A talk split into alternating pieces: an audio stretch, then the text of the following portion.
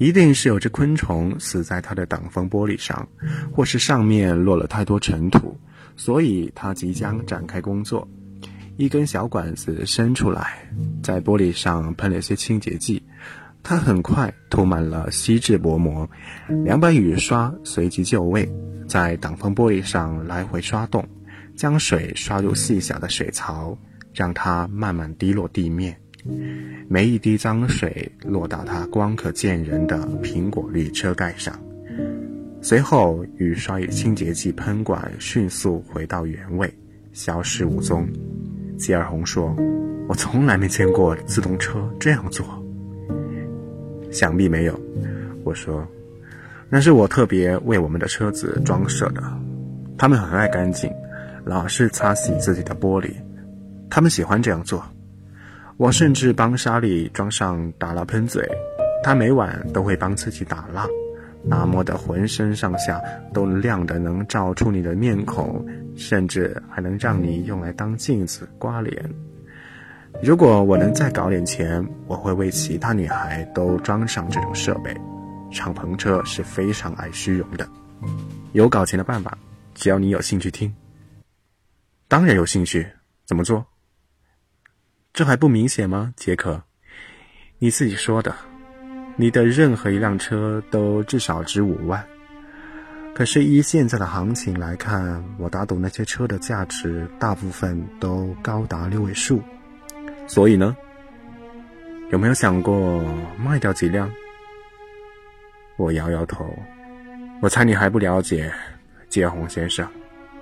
我不能卖掉任何一辆车。他们属于这个农庄，并不是我的财产。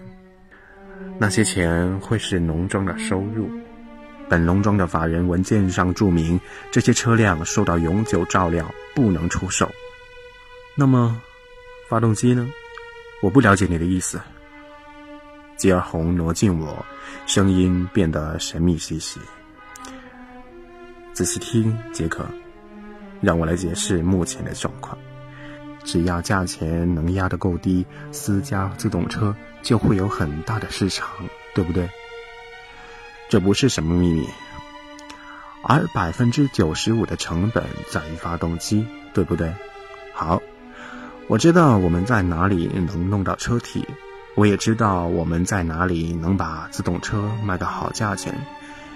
便宜的型号卖个两三万，较好的型号也许卖得到五六万。我唯一需要的是发动机，这样你看出答案没有？没有，吉尔红先生。其实我明白了，但我要他自己说出来。答案就在这里。你拥有五十一具发动机，你是个一流的自动汽车专家，杰克，你一定是。你可以取下发动机，把它放到另一个车里。谁也不会察觉有什么不同，这样做不是很道德。你不会伤害这些车子，你是在帮他们的忙。选那些比较老的车，就用那辆老 M M 好了。这个嘛，等等，吉尔红先生，发动机和车体不是两样东西，它们是一个整体。那些发动机习惯了自己的车体。们在别辆车上是不会快乐的，好吧，这是个理由，非常好的理由，杰克。这就像摘下你的大脑放到另一个人的脑袋里，是吧？你不会认为你会喜欢那样做？当然，我不认为我会喜欢。但如果是把你的大脑放进一个年轻运动员的脑袋呢？如何，杰克？你可不年轻了，如果有这个机会，难道你不高兴回到二十岁吗？我就是在为你的几个正电子发动机提供这个机会，他们将被放进崭新的五七年车体，最新出厂的。我哈哈大笑，这点没多大意义，吉红先生。我们的车子有些或许老了，但他们被照顾得很好，没有人驾驶他们。他们爱怎么样就怎么样，他们已经退休了，吉尔红先生。假如我换了个二十岁的身体，却代表我新的一生要挖一辈子壕沟，而且永远吃不饱，那我宁愿不要。你说呢，莎莉？莎莉打开左右两扇车门，随即猛然关上，发出“砰”的一下闷声。他在干嘛？吉尔洪问。那是莎莉发笑的方式。吉尔洪勉强挤出一丝笑容。我猜他认为我在开一个很糟的玩笑。讲正经的，杰克。他又说：“机器是用来给人开的，如果你不开它们，他们可能反而不快乐。”莎莉有五年没人开了，在我看来，她很快乐。我怀疑。吉尔洪站起来，朝莎莉慢慢走去。“嗨，莎莉，想不想让人开一开？”莎莉马上加速运转发动机，同时向后退。别逼他，吉尔洪先生，我说，他有点容易被吓到。大约一百码远的路上，有两辆轿车已经停下来，或许他们在以自己的方式眺望。我没管他们，只管目不转睛地盯着莎莉。安静，莎莉。吉尔洪说着，一个箭步跳过去，抓住车门把手。当然，车门一动也不动。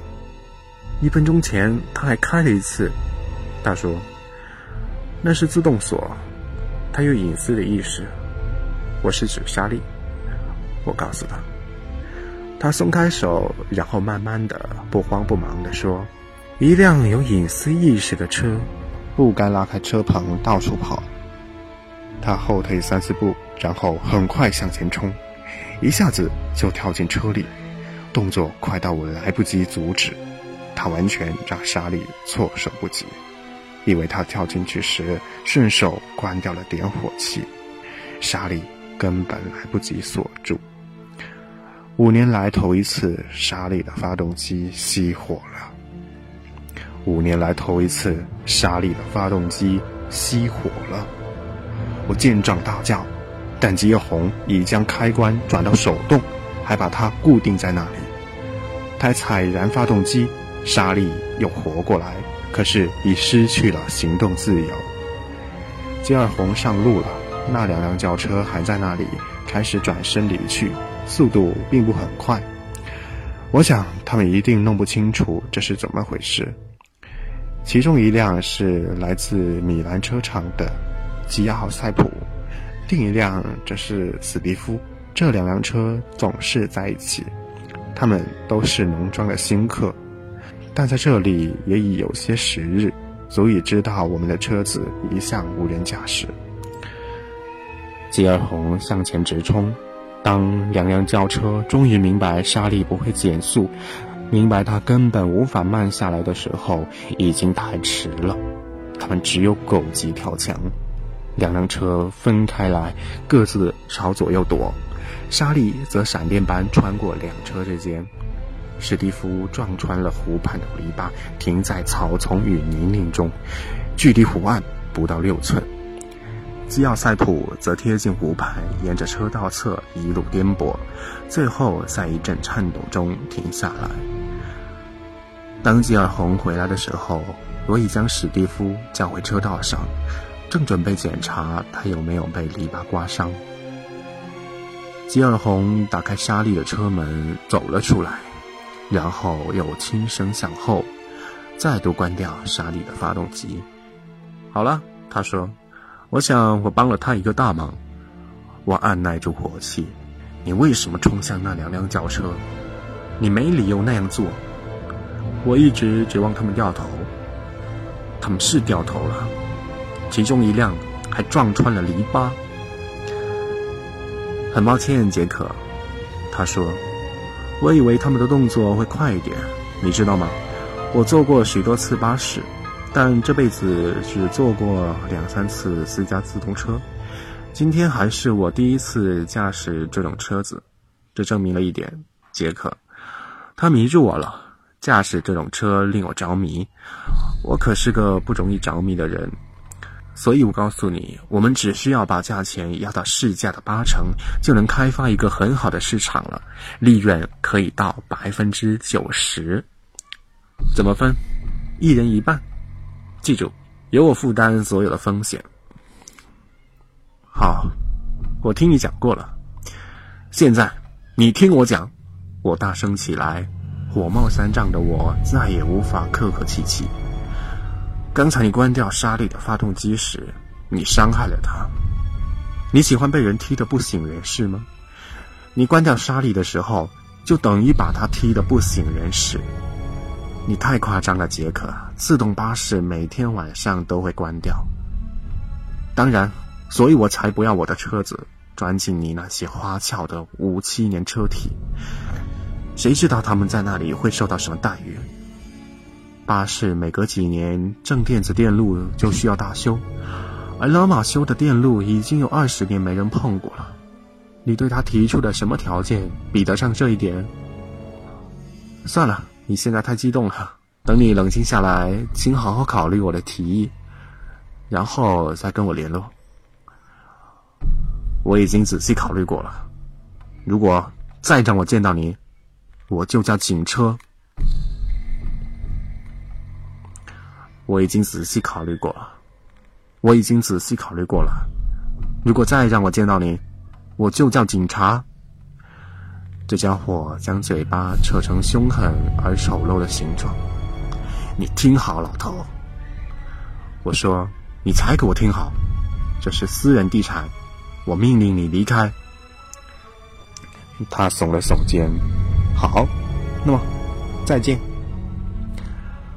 赫斯特太太会送你离开这块地产，我们永远不要再见。我说。不料两天后，我就跟吉尔我们再见面了，或者应该说是两天半，因为我第一次见到他时差不多是中午，再度见到他的时候刚刚过午夜。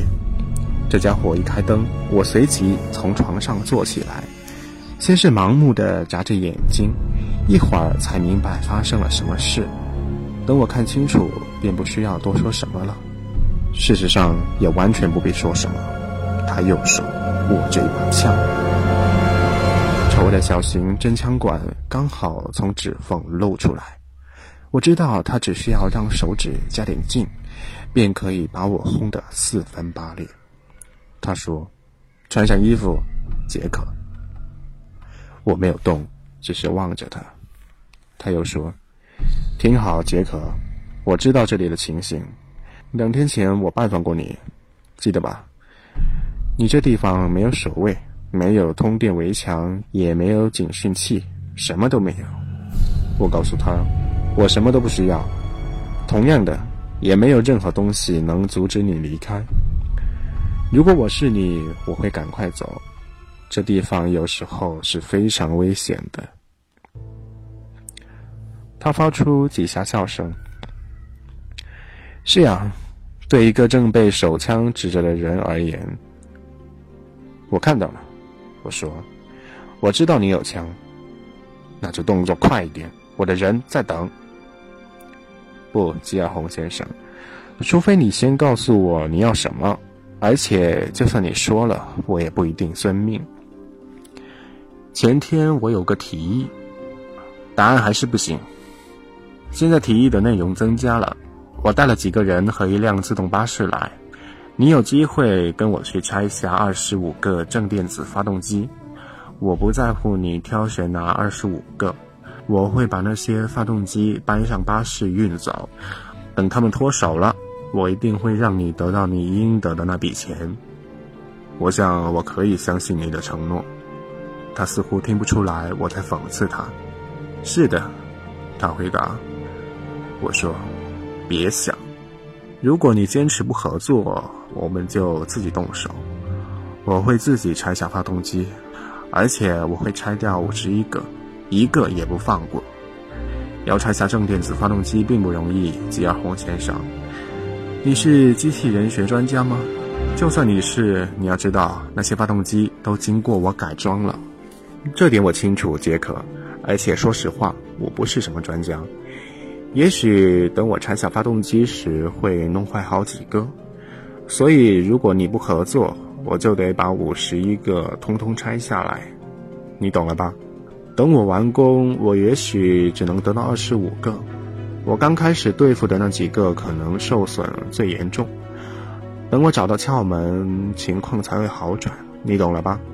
而且如果我自己动手，我想我会先拿沙粒开刀。我半信半疑，我无法相信你是认真的，吉尔洪先生。他说：“我当然是认真的，杰克。”这句话一字字敲进我的心坎。如果你愿意帮忙，你就能保住沙粒；否则，他很可能受到严重伤害。很抱歉。好吧，我跟你去，我让步了。但我要再警告你一次。你会惹上麻烦，吉尔洪先生。他认为这句话非常滑稽。我们一起走下楼梯时，他还在痴痴笑着。